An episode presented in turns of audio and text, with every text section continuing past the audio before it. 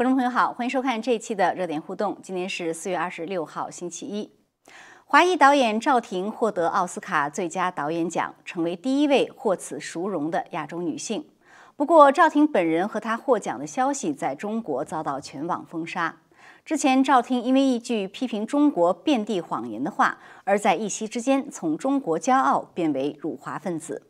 他电影的名字《无依之地》成为了全网禁词，有网民为了发帖，甚至将其改为“有靠之天”。有人写了一上午都发不出去。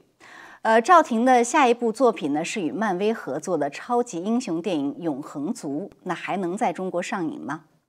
另一方面，近日印度疫情惨烈，连续五天每天的感染人数超过三十万，周日当天的死亡超过两千八百人。这波疫情是如何发生的？对全球疫情会有何影响？今晚我们还是请来两位嘉宾，就这些热点的事件来做解读。一位是在现场的时事评论员唐靖远先生，唐靖先生你好，方飞好，观众朋友大家好，嗯，谢谢。那么还有一位是通过 Skype 和我们连线的特约评论员林小旭先生，小旭你好，方飞好，唐靖远好，观众朋友们好，嗯，好，谢谢。好的，那呃，二位我们就先来谈一谈现在这个热点啊。其实，在中国也是个热点，呃，只不过是民间热，官方冷。呃，就是赵婷获得奥斯卡这个三项大奖，赵婷和她电影。那小旭，我想先请你来谈一谈。我知道，就是这个，呃呃，请小旭来讲一讲。就是我们三个中呢，你是唯一一个全完整的看了这部电影的人，跟我们讲讲你看了这部电影的感受是什么？这个电影啊，给我印象还挺深的。我觉得特别适合啊自己啊夜里啊 安安静静的一个人看，因为它有很深的这个很强的代入感，能够让你体会到呃整个故事整整个主线人物是一个呃叫肺炎的女士，六十岁，那么她在呃就是过去几年中失去了她的先生，呃她的工作也失去了，她的呃小镇也因为这工厂的关闭，小镇连这个地图上都找不到了。啊，就是这么样一个相当于是无依无靠这么一个人，然后呃开着自己的破旧的房车，然后在这个呃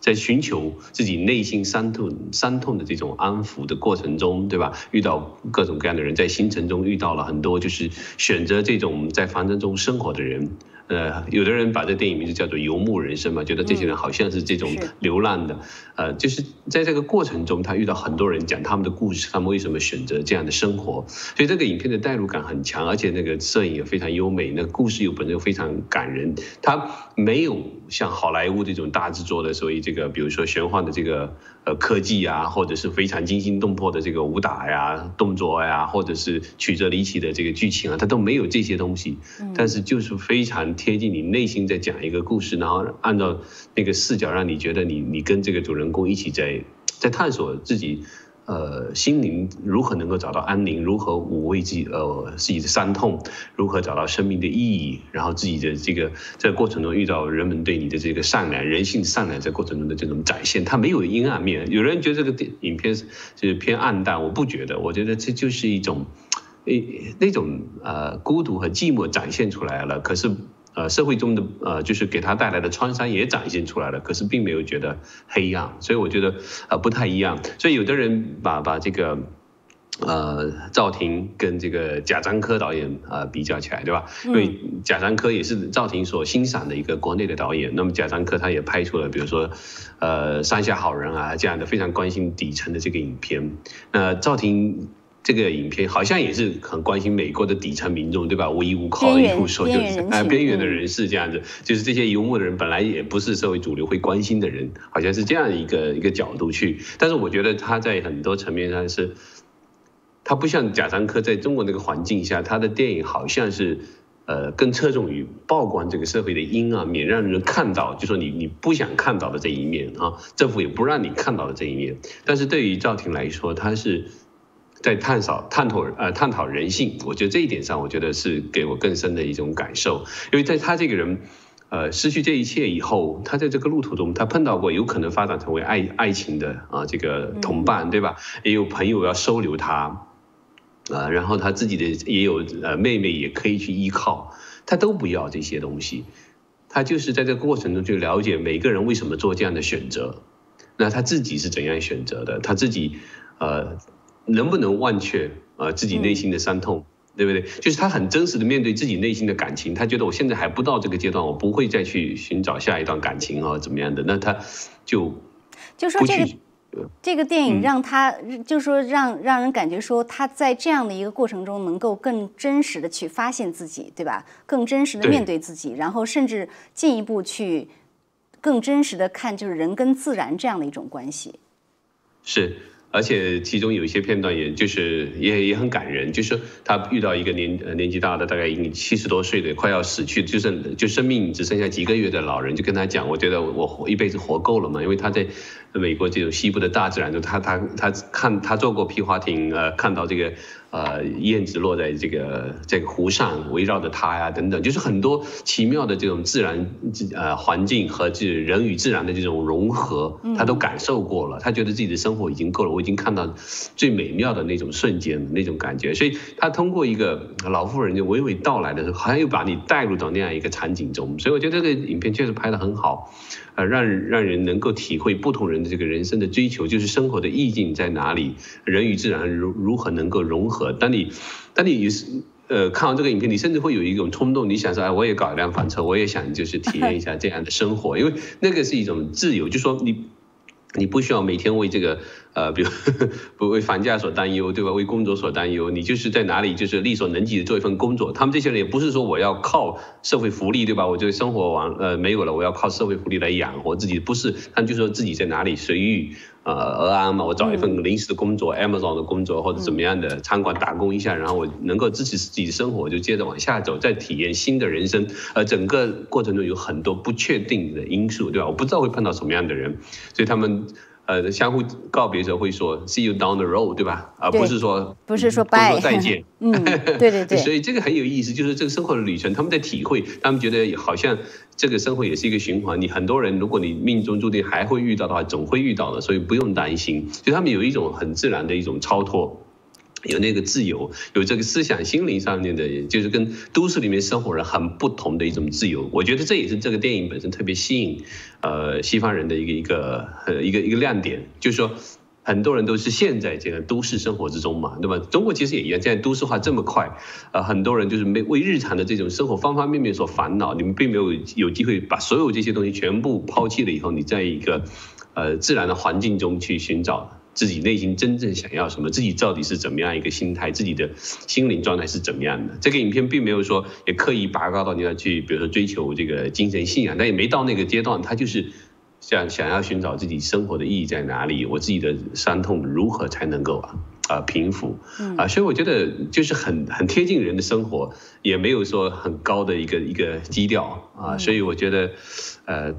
赵婷拍这个影片确实也体现了他自己的这个。呃，比较深入的对人性的思考，所以我我对他的感言也很也很佩服。他就很简单的说，这个《三字经》里面“人之初，性本善”，对吧？他也强调了，就是人呃人性中善的一面是是要尽力去去维护、保持下来的，对不对？呃，所以我觉得他这个过程展现的，就是说，其实是按照中国官方说，是有很多正能量的，因为他在。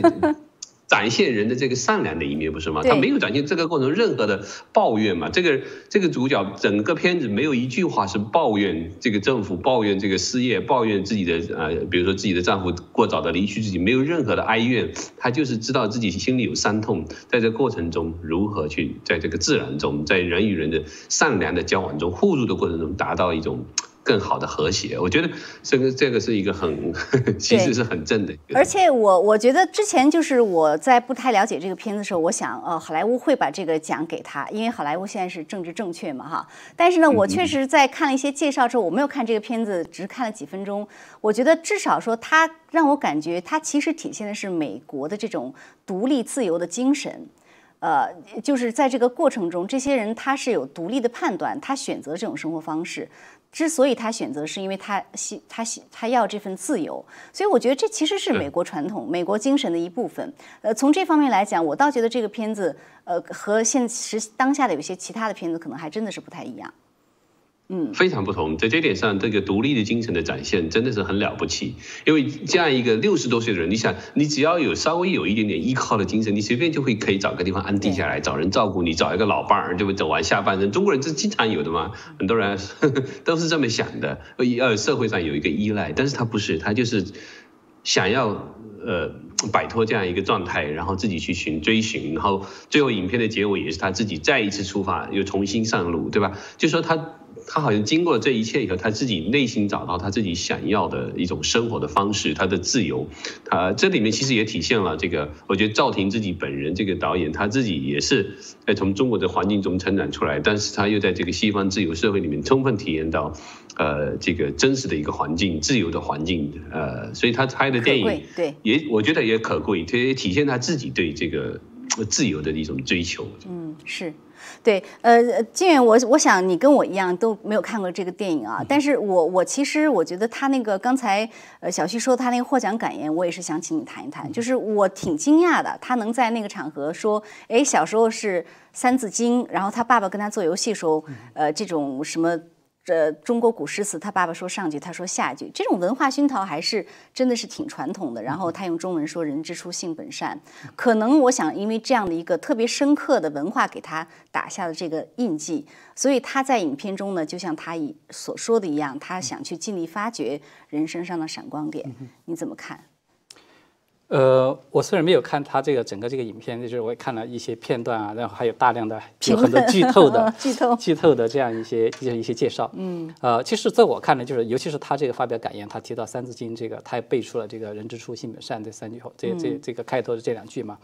然后他也说到，他说这个是这个奖呢，就是给的这个你有勇气来坚守自己内心的这个善啊，什么大概是这么一个意思。其实我觉得他这个话本身，其实他透透出来一个东西，在我看来啊，第一个跟他这个影片有关系。他这个影片，嗯，其实我理解他最主要他想表现的一个主题是一个比较重要的东西，就是每一个人都需要善待他人，其实每一个人也需要被善待，哪怕这个人群是已经是被这个整个。工业文明这么一个社会已经遗忘了的很边缘的这个人群，是吧？他他所派的这些人群都是一个就是现是被认为是很边缘化的一个人群，而且他们是有着和现在这种工业文明社会完全不一样的生活方式。嗯，但是呢，他认为这种生活方式是值得尊、值得被尊敬、值得被善待的。呃，我觉得他其其实里面很主主要的体现这么一个主题，这个是一个因素。另外一个因素就是说，就像你刚才说的，他因为本身是中国。这个出生长大的，对，所以呢，其实中国传统文化对他，于是他父亲的这种对他这种影响和熏陶，这种痕迹是在的。甚至就是在这个电影里面本身，我们都可以看到他其实隐藏着一些东方古老的一些价值观的一些因素在里面，甚至可以说是有一点点这种就是天人合一的表现。天人合一的这样的，对我看影评说他的影片经常是在空旷的这种自然景观中有一个独独立的渺小的人。对对对，就我我看我在看到还有好多这个截图啊，就是表现哇都是非常广阔的一个天地，然后比如说一个草原，嗯，或者是在这个海边，对，呃，这个人呢简直几乎都太看不见，就是显显得非常渺小，这么一种构图。我觉得其实他这些构图，它本身就表达出这样一种意涵，就是说人和自然的这样一种。融为一体的这样的一种生活方式，它的确是有一点点带有这种天人合一的这么一种哲学命题在里面。所以我觉得这个可能是它本身就是作为一个中国人所体现出的这么一种，嗯，一种价值观。而这种价值观跟你刚才所提到的说，就是美国我们知道它比较崇尚这个独立和自由，其实我觉得他们二者之间在呃某种程度上可以说是相通的。是为什么呢？因为就是说。呃，因为我们都知道，就是你看这个，在他整个这个电影里面，他其实有一个非常突出的一根主线，就是刚开始的，这个主人公，呃，这个女主角嘛，她是说她她刚刚丢失了这个工作嘛，失去了自自己的房子，她前来的时候，她还强调，她说我只是这个 houseless，对，没有房子，我只是没有房子，并不代表说没有家的，不是 homeless。但是到影片到最后的时候，她其实毅然决然的选择了，还是要继续延续这种 homeless 的这种。这条路，所以我觉得他这个影片其实明显，你就可以看到他有一个转变，从一个 houseless，他其实多少是有点被迫，对吧？他是有点被迫的，对，他并不说是一开始来就要想要想向往这种生活，到他最后变成了一个 homeless。呃，而且包括他在整个这个就是游历的这个游牧的过程之中，他不是结识了很多的人嘛，认识很多人，有这个越战退伍的老兵啦，也有这个患了癌症的一些老老老年人呐，啊，也有一些是这个因为自己失去了亲人，所以想要自己独自的，呃，就是抚平自己的伤痛啊啊等等，反正各种各样的人。但是你会发现，这个人群的确是就像刚才这个小旭有提到，就是大多数的人，他们其实都是主动的选择了这样的生活方式。嗯，是。他们在这种生活方式之中，他们其实无形中的发现，嗯，就是他们这种游历呢，它跟我们一般人所认为的这种就是像的旅游式的这种完全是不同的。就他好像更是没有物质的束缚哈，就是。对，我觉得就是你可以看到他整个影片通过对这个女主角的这种描述代入感嘛，把它带把你带入进去之后，你会发现她其实有一种慢慢的这个女主角从这个现代高度的这种工业文明这么一个社会中，它慢慢抽离出来了，慢慢抽离出来，慢慢越来越贴近自然，越来越贴近。它就像在有一点有点寻找自己的一种归宿一样。他在这个抽离的过程之中，他慢慢发现自己的归宿可能才真的是往这个方向上面去走。他其实不是说没有机会可以有自己的这个一个类似于家这样的一个概念，是吧？比如说他的妹妹曾经有挽留他，对就说你可以和我们在一起住。然后他也曾经有遇到过，就是呃，就是这个暗暗恋他的，就是倾慕他的这个一个一个男子，是吧？但是他都没有选择，最终是留下来，他还是要这么去选择。我觉得这个就带来一个非常重要的一个概念，就是对这个。家的，他这个电影，我觉得它其实很重要的，它探讨了一个对家的这个概念的理解。嗯，就是说家，它并不是说我们一般说的，哎，我有一个房子，每天可以晚上回去睡觉，可以回去住，那个就叫做家了，不是这样。它其实是有点上升到就是对人性、对心灵的很多的更更深层就你次的一些东西。心是不是呃对很安定？安放你的心的地方，能够真正安放你的心的地方，那才是家。不是说是仅仅是让你这个身体有一个可以地方睡觉，那就叫做家。我觉得他包括他的妹妹挽留他，你我们都是亲人嘛，一家人，你完全可以留下来的。其实他是可以有一个家庭，但是他发现，呃我觉得就是他在这种游牧的过程之中，他已经发现自己和这种现代工业文明这种社会已经无法。无法融入了，所以是这么一种情况。是，我觉得就是他可能呃对于赵腾来讲，可能像你刚才讲的，就是东西方文化一个共通之处。如果是他找到了一个呃能够触动所有人的这样一个角度哈，那可能是它很独特的地方，它可以继续走下去。从某种程度上来讲，那就是呃其实也是超越了一些物质层面的，往精神层面再走了。对那当然电影本身我们先谈这个啊，因为 毕竟就谈的这个呃时时政方面呢，它也有它很有意思的这样的一个现象，就是现在在中国的话，呃，整个是全网封杀的，就是呃，可笑的是，有的人把这个名字“无一之地”还得改成。有靠之天我一开始我就说这什么词儿啊，什么意思？然后有的人说什么，呃，发了一上午都发不出去，是什么谐音啊、英文呐、倒置啊，什么怎么怎么样？就是我觉得这这几乎成了一个呃集权新的集权下的一个冷笑话哈。但是我觉得对于中共当局来说，他们应该也是很尴尬的。就是他他虽然说是不想去，呃，就是说不想去宣传，因为赵婷说的话，呃他们又很敏感，就认为惹着他们了。但是呢，毕竟是一个华人首次获奖，他又不能去说他不好，呃，所以呢，就是这种冷处理呢，有人说。体现了官方的这种尴尬，也有人说是不是官方还留有余地？你怎么看在中国这样的一个奇特的反应？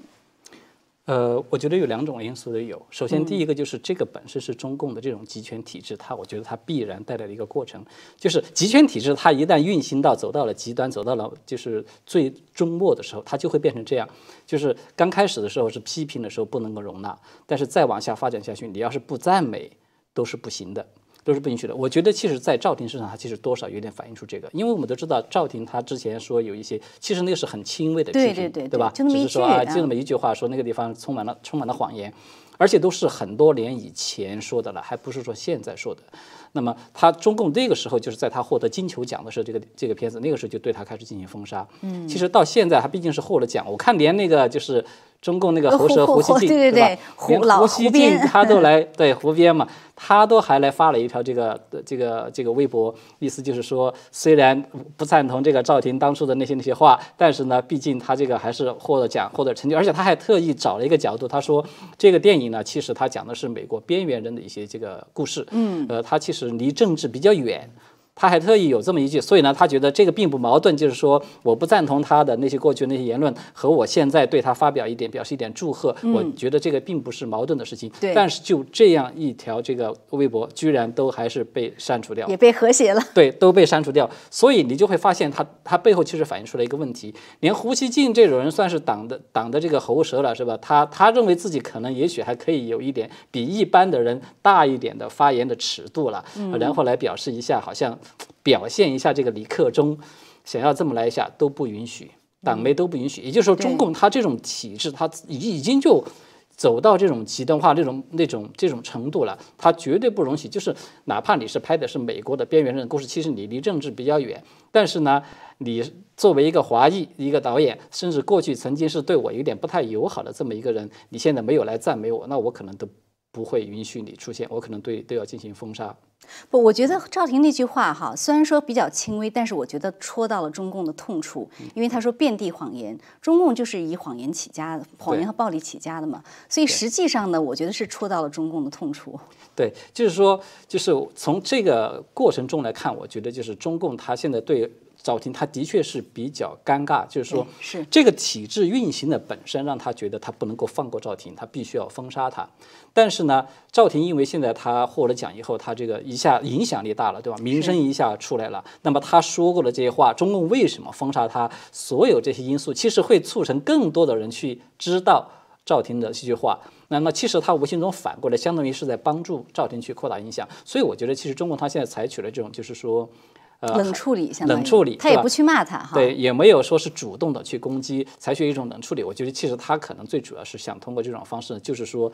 把他这个将，因为他知道，如果说中共主动的去攻击赵婷，主动的去，那反倒会造成这个事情会发酵，哗然了。对，会会帮助，相当于相当于起个这个炒作的这样反向炒作，相当于会帮助赵婷她的这个话，她的影响力会更大的，所以我觉得这个可能是最主要的原因。是，我觉得网友评价的很好，就是说不得奖嗯没什么尴尬的，得了奖不能庆祝才是最尴尬的。所以中共现在呢，确实他也是在呃在这种僵化的集权体制下呢，那反正只我觉得。如果清醒的人会越来越觉得这其中的可笑之处哈，但是我觉得还有一个问题就是说好莱坞好莱坞和中共的关系问题，这个电影反映了。呃，其实赵婷下一部电影是一个大片儿，好莱坞的这个对，跟漫威合作的要拍这个超级英雄吧，叫什么永永恒侠还是什么的，永恒族。呃，之前我采访那个好莱坞的前制片人，他就说，他说他觉得下面的一个看点就是说中共会不会不让这部片上映，或者要采取什么施压手段？你怎么看呢？呃，我觉得他这部片子，如果因为它是一个纯商业片，对，所以说他要真是拍出来的话，我觉得不排除中共可能会允许他，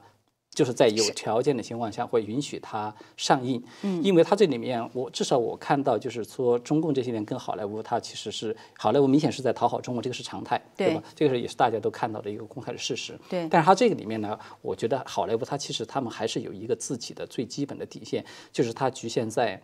不批评中共。嗯，不去揭露中共治下的大陆的一些黑暗面，它基本上是局限在这么一个一个范畴之内。就说，但是至少是好莱坞，我们都知道，毕竟它是就是美国价值观过去是吧？嗯，多年以来，它一直是美国价值观的呃这种代表，一种相当于推广者这么一个角色。其实它到现在为止，我们看到好莱坞，它多少虽然就是受到这种左派的影响，很多东西已经开始变异，开始左倾，但是最起码最基本的这种人权啊，关于这种自由啊，就像类似于赵赵婷这部片子，是它为什么一部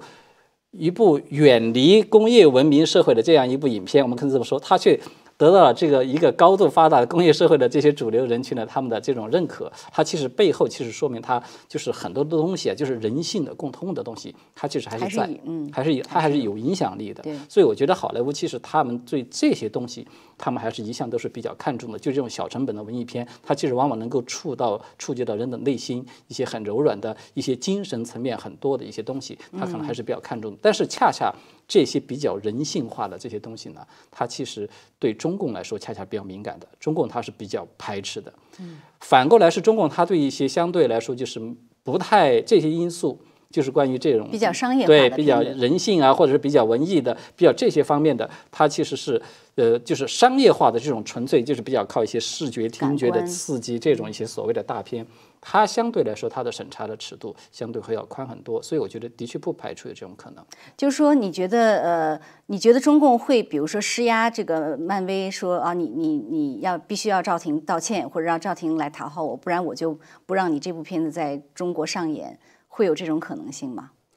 呃，我觉得中共可能不太可能会这么公开的去提出来，而且我也觉得像赵婷她，即使像中现在毕共提出来竟比较比较在对热点上，嗯他不太可能说赵婷他会来答应说来给你进行这个道歉啊什么的，我觉得这种事情是不太可能出现的。所以呢，很有可能中共他会采取一种就是冷处理，因为毕竟这部片子，呃，它其实现在只是还在还在就是才在初始阶段嘛。嗯。等你将来真的是拍出来，然后真的到发行上映，它其实还有很长的时间。那么可能很多事情它已经凉下来了，冷下来。了这种时候，可能中共他可能会觉得自己会有一点这种余地。嗯是，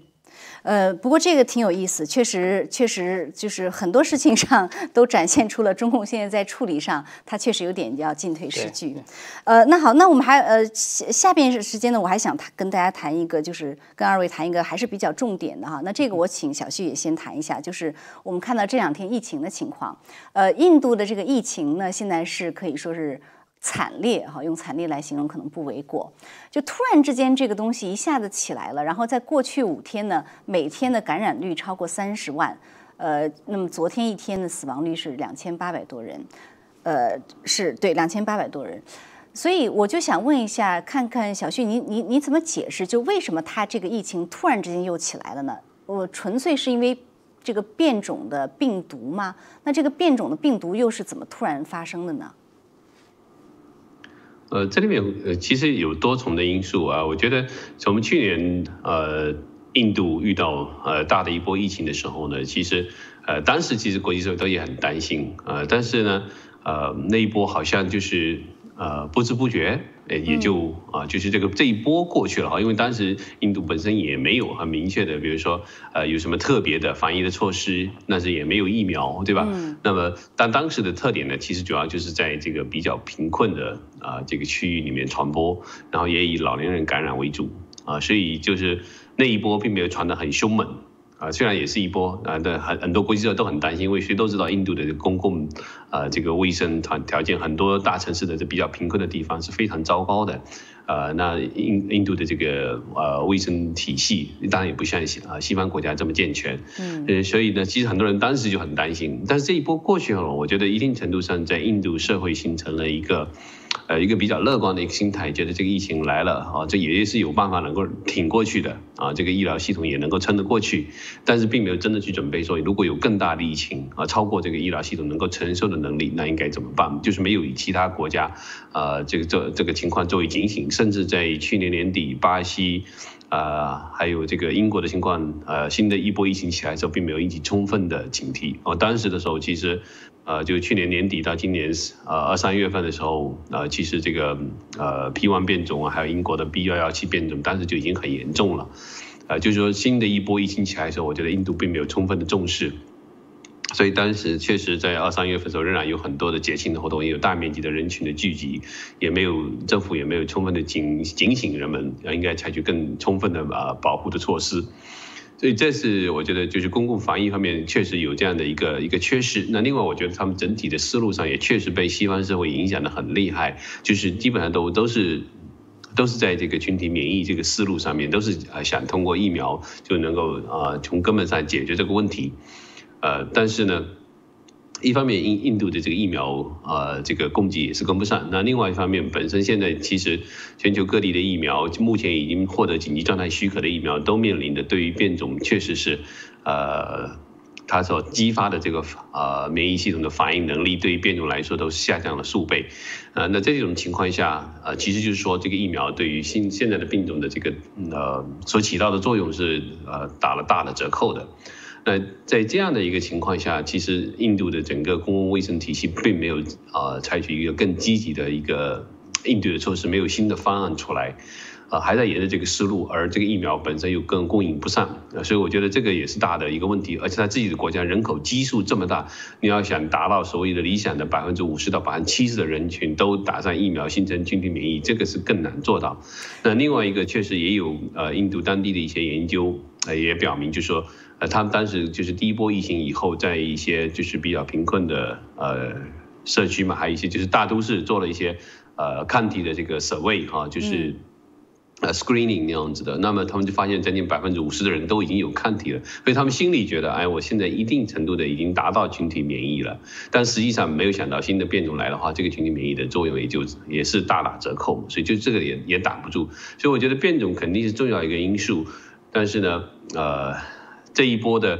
疫情来的这么凶猛，是他们没有能够呃事先有更充分的准备，没有更多的这个提醒整个社会，呃做好充分的准备，特别是整个公共卫生系统啊，包括很多的这个设备，本来该定定呃就是预定的、购买的都没有呃及时进行下去。呃，所以呢，他们现在很多基础的医疗设施呃缺乏，啊呃这个 PPE 这些东西也缺乏，然后医院的这个呃甚至供养啊这个基本基本的设备也缺乏，啊这些一系列的问题带来了整个医疗系统就是在这一波疫情逐渐升高的过程中。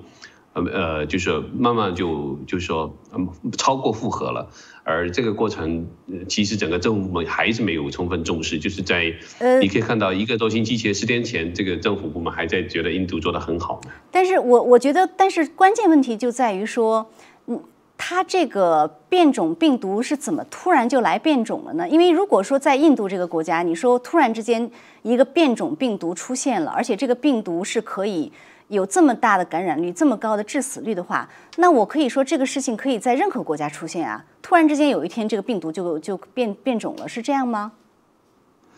呃，它病毒当然变种都一直在进行，但是你可以看到比较厉害的很多变种呢，比如说在南非和巴西的变种呢，这些地方确实是呃公共卫生的这个条件比较差，然后呢，很多很多人其实也这个免疫系统就是有免疫缺失的人也很多。呃呃，然后呢，这些人群如果被感染了以后，病毒在这些人群体内确实有比较多的这个突变的机会。然后很多地方的治疗呢，它就是比如说用这个抗复血清啊啊，或者是某一些单克隆的抗体的治疗方法的话呢，实际上呢会反而给这个病毒压力，让他们寻尽快的寻找到能够突破这些治疗方案的。呃，突破人体免疫系统的这些突变，所以你看到极比较厉害的变种啊，这个实际上突破免疫系统比较厉害的地方的这个变种出现的话呢，就就是在这些地方，而且它是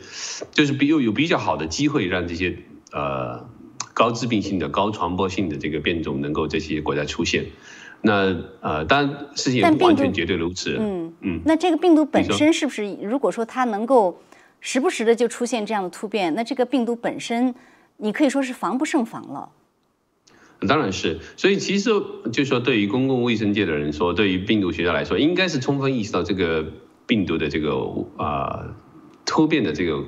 呃巨大的这个潜力啊。在这点上，就包括去年这个第六幺世纪呃变种出现以以后，其实本身的传播力就已经增加相当啊相当快了嘛。嗯。啊，就是增加了很多。呃，那这种情况，你再再产生一些免疫逃逸的这个变种的话，本身就是呃非常非常危险的。所以我记得在今年年初的时候，其实我看到出现一四八四这个免疫突逃逸的变种的时候，就提提出过这种警告。我就说这个是一个非常不好的趋势，就是说这个病毒一开始是传播的很快，然后等它找到很适应的人群开始产生突变的时候，就。你就已经，它已经就是迈在人体疫苗研呃，就人类疫苗研发的这个之前了，它就是已经是领先一步了，哦，对吧？然后，而且另外一个更大的难度就是这个疫情已经在全球扩散开了，全球很多地方都开始同时出现类似的变种。那么这些变种当然经过人群的传播或者其他的渠道的，就有更有可能在一些地方就产生。呃，这种重组病毒啊，或者是呃，就是共同的压力造成病毒在一些重要的位点上都产生突变嘛，所以印度有呃双重突变啊，三三重突变等等，都是在其他地方也出现过类似的这个呃重要的突变，呃，所以就就是说这个病毒。可以说有一个集体智慧，他们这个集体智慧都知道哪些位点上发生突变，我能够躲避你现在的这些，呃，抗体疗法呀，或者是这个疫苗所激发的这些抗体啊，所以这个病毒的在这点上已经是领先了人类的这个防疫的措施的。嗯，呃，那我想问一下，呃，靖远，就是你怎么看印度这次疫情这么惨烈？一个是呃，它的原因是什么？另外一个，呃，如果印度的这个疫情这样的话，它对全球的疫情会有什么样的影响呢？嗯，我觉得印度这次这个疫情，其实我是这么看，它其实有两个因素。首先，第一个呢，印度它其实从就是从武汉疫情爆发以来，印度到现在为止，到这一次这么一个急速的这个飙升，嗯，其实印度并没有真正经历过这样一个就是哇一个很对一个非非常严重的大爆发。它其实，在去年的时候，在去年夏天那个时候，曾经是有曾经有过很短的一个小高峰，那个时候它每一天的这个大概是在最高峰是在八万到九万左右样子，就是每天的感染的人数，呃，但是很快就下来了。到今年这个一月份的时候，它其实已经到了，就是只有大概一两万，其实每天就明显的已经低了很多了。甚至印度政府都公开的宣布说，我们已经基本控制了疫情，就是在今年初的时候。而且呢，呃，当然就是这个是一个因素了，就是说。它其实表现出来就是说，印度它过去因为没有这么大爆发过，所以现在它出人出现了一个大爆发，就显得特别的突出。那你的意思就是每个国家至少得经历一次大爆发，是这意思吗？呃，至少我们看起来就是，我们这么说吧，印度现在出现了这样一个爆发的一个高峰，现在我们看到很吓人。但是如果说按照印度现在这个感染的人数和它的这个就是。整个平均全国的人口数这个平均比例来说，其实它这个比例还是比较低的，并不是那么的很高。它其实比比德国、比法国，甚至比加拿大都还要低。哦，就是按照人全国人口的感染的这个比例数来看的话，它是因为这些它就是印度的人口基数多嘛，它现在爆发，您看这绝对数字好像有点吓人，哇，一天都是三十几万，现在最高说是冲破了三十五万，连续几天了，呃，所以呢，我觉得这个是一个原因，就是说印度它这一次带着这种爆发高峰，我觉得它可以说是一种相对的。带有一定的相对性，所以就是让人就觉得哇，好像很厉害。其实你如果说是换一个角度来看，它并不一定说是就是我们想象的这么好，还是完全失控了，这世界末日一样，不一定是这样。这个是一个因素。那么第二个因素呢，就是跟这个群体免疫的确是有关系。刚才其实小徐已经有谈到了，是，就是说，呃，因为我看到一个资料呢，是说印度他们在今年一月初的时候，一月中中旬应该是中旬到下旬，他们在整个就是首都新德里附近两百多个地区，他们去采样。总共采了两两万八千多份这个血样，是采的血样，然后呢进行检测之后，发现有大概百分之接近百分之七十的血样都是已经有了抗体的。哦，也就是说，他们都是肯定绝大多数都是这种无症状的感染，已经使他们产生了抗体。所以那个时候让这个印度政府他们觉得比较乐观，就是说他们认为已经基本上达到了这个就是群体免疫的这么一个效果。但是呢，我觉得现在突然出现这么一个爆发高峰呢，它其实我觉得恰恰它说明了一个问题，就是。你哪怕是通过感染获得了这个免疫的能力，产生了抗体，其实你看从一月份到现在四月份，也就是三个月的两三个月两三个月的时间，嗯，差不多。因为在过去我们看到已经有很多的不同的这个团队啊，这些专家他们对这个抗体进行这种研究，他们都是的方式让它产生抗体，还是他自己通过隐形感染或者是轻症的感染获得了免疫这样一种方式，它体内的抗体基本上就只能够维持，也就是两到三个月的样子。两到三个月，对，两到三个月。现在我看到一个最新的数据，是英国这边他们的这个就是做的一个一个团队，他们做的论文，他他们发现是有百分之九十就是获得了抗体的人，不管你是主动的还是被动的，获得了抗体的人，百分之九十在两个月以后体内的抗体会下降百分之七十，也就是只留下百分之三十左右。那么在这样一个水平的抗体，其实就说明你已经不足以抵挡这个呃病毒的再次的感染了。基本上是这么一个情况，所以我觉得这个是个重要的原因。当然还有就是刚才小旭其实已经也提到，就是它的这个变异毒株的这个问题。的确，变异毒株这次印度是比较。突出的，它也叫做 B 幺六幺七，是这么一种这个毒株的这个变异，是双重变异。甚至据说我看到最新的情况是，就是在四月二十多号才出现的，说已经出现了第三重的变异。这种变异呢，它带来毫无疑问的就是现在初步的还没有就是系统的这种专业的数据出来，但是呢，根据临床的很多的判断，他们已经有认为就是说，这个新的毒株呢，它就是表现传播力增强，致病力也增强，而且还有免疫逃逸的现象，几乎就是都占全了。在像在孟买这样的一些地区，就是比较疫情严重的地区，现在官方拿出来的数据是已经有百分之六十的感染病例都是感染了这个 B 幺六幺七这种变异的病毒、变异的毒株。所以这个变异毒株它本身就很有可能让你这个疫苗也好，或者说你以前曾经是产生了抗体也好，都可能产生这种免疫逃逸现象，你不起作用，保护不了你。所以，也当然还有一些客观的一些，我觉得相对来说比较次要的，比如说人群的这种聚集啊，什么免疫环节的一些放松啊等等，我觉得这些相对来说比较次要的。最关键的是，因为这一波疫情它来得非常快，其实真正最快的是从四月十号开始起，就是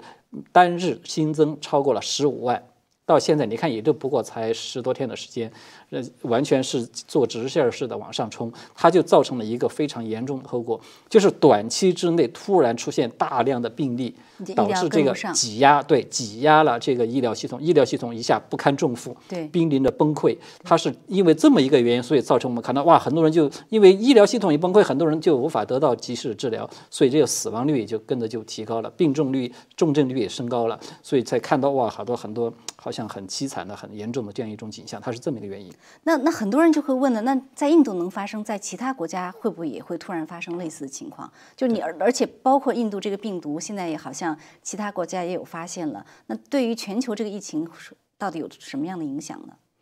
呃，我觉得最大的一个影响就是。印度首先这种模式的确是我觉得存在你刚才所说的这种因素。印度这种模式，它完全从理论上讲可以出现在任何一个国家，包括像中国这样就是自己自称认为自己是控制的很好的国家。印度也曾经是啊，不是刚才我们才说了吗？我我觉得这个是防不胜防的。我觉得不能，我觉得印度政府没有控制好这个，不能作为一个主要原因。对，就是说不是他控制不控，想不想控制的问题，就是这个病毒本身。我赞同刚才小旭博士的一个就是判断，就是病毒现在它的这种变异的能力，病毒对人体的这种杀就是侵侵蚀的这种能力，远远超过现在人类社会所能够保护自己的这种能力。不管你是疫苗还是什么，你的治疗还是其他所有这些手段，你加起来，远远达不到，就是跟不上病毒的这种速度。所以我觉得从这个角度上讲，病毒的确有。长期化、流感化将会要很可能会彻底的改变整个人类的生生活的方式和生存的方式。我觉得这个的确这个趋势是越来越明显。嗯，还有两分钟，小薛，请您很快讲一下，你怎么看刚才靖远说的这个长期化、流感化，呃，甚至可以可能长远改变人类的这个生活方式？呃，我觉得，呃，长期化会是不是像流感化？就是大家觉得，呃，只不过是个流感，我倒是觉得要打一个问号哈。就是说，呃，它可能会有一项像季节性，但是我觉得它现在表现出来的规律还不是季节性的规律，所以又不完全像流感，就是它肯定会长期，但是呢，呃，现在的这个严重的趋势还不知道怎么挡得住呢？就是能不能形成个规律性的东西，像流感一样，我觉得也是打一个问题。那另外呢，就是。呃，我觉得呃，就改变人类生活方式，嗯，改变生活方式。另外，我们控制这个疫情的方式，在过去的一年多的时间里面。过于注重疫苗，而抗病毒的药物，我觉得其实还是应该要重视的。包括印度本土所曾经做过研究，发现 ivermectin 这类的药物，虽然以前是抗细菌的，但是其实呃，在一定的剂量啊这个作用下呢，其实是可以降低百分之七十三左右的人就是呃发生这个重啊这个感染的这个病症的。啊，所以这些抗病毒的药物又是廉价的药物，并没有能够充分的发挥发挥作用。他们有点像这个羟氯喹的命运一样，也是被政府没有就是正式推荐的。所以在这种情况下，我觉得这里面也有一些这个政府和医疗公共医疗方面他们应该检讨的地方。而且现在的疫情更需要全球范围更多的国家赶紧呃介入，帮助印度把这个疫情控制下来。不然的话，呃，整个南亚和中东很快就会也会受到严重的波及。嗯，所以实际上就是说，可以说整个科学界，人类对这个病毒哈都呃没有太多的了解。在这种情况下，你还不能单一的说这个一定有效或者那个一定无效。呃，很多人各种甚至民间的一些想法，其实也是可以应该考虑的。对，嗯，我觉得有一个，因为那是第一线的医疗医生所做的这个经验啊。现在人们过于依赖说这些专家、政府啊否定这些药物，往往就是说你没有经过所谓的这个，比如说双盲实验啊，你要经过严格的临床试验来做。可是这些一线医生在第一线所治治疗这些病人所取得经验，这本来是非常非常宝贵的，应该作为第一个参考因素的。嗯，这些东西却被否定掉，没有被好好利用。对，没有被好好利用，这个是一个很大的一个遗憾。好的，那非常感谢二位专家今天的精彩点评。我们节目时间又很快到了，我们也感谢观众朋友的收看，下次节目再见。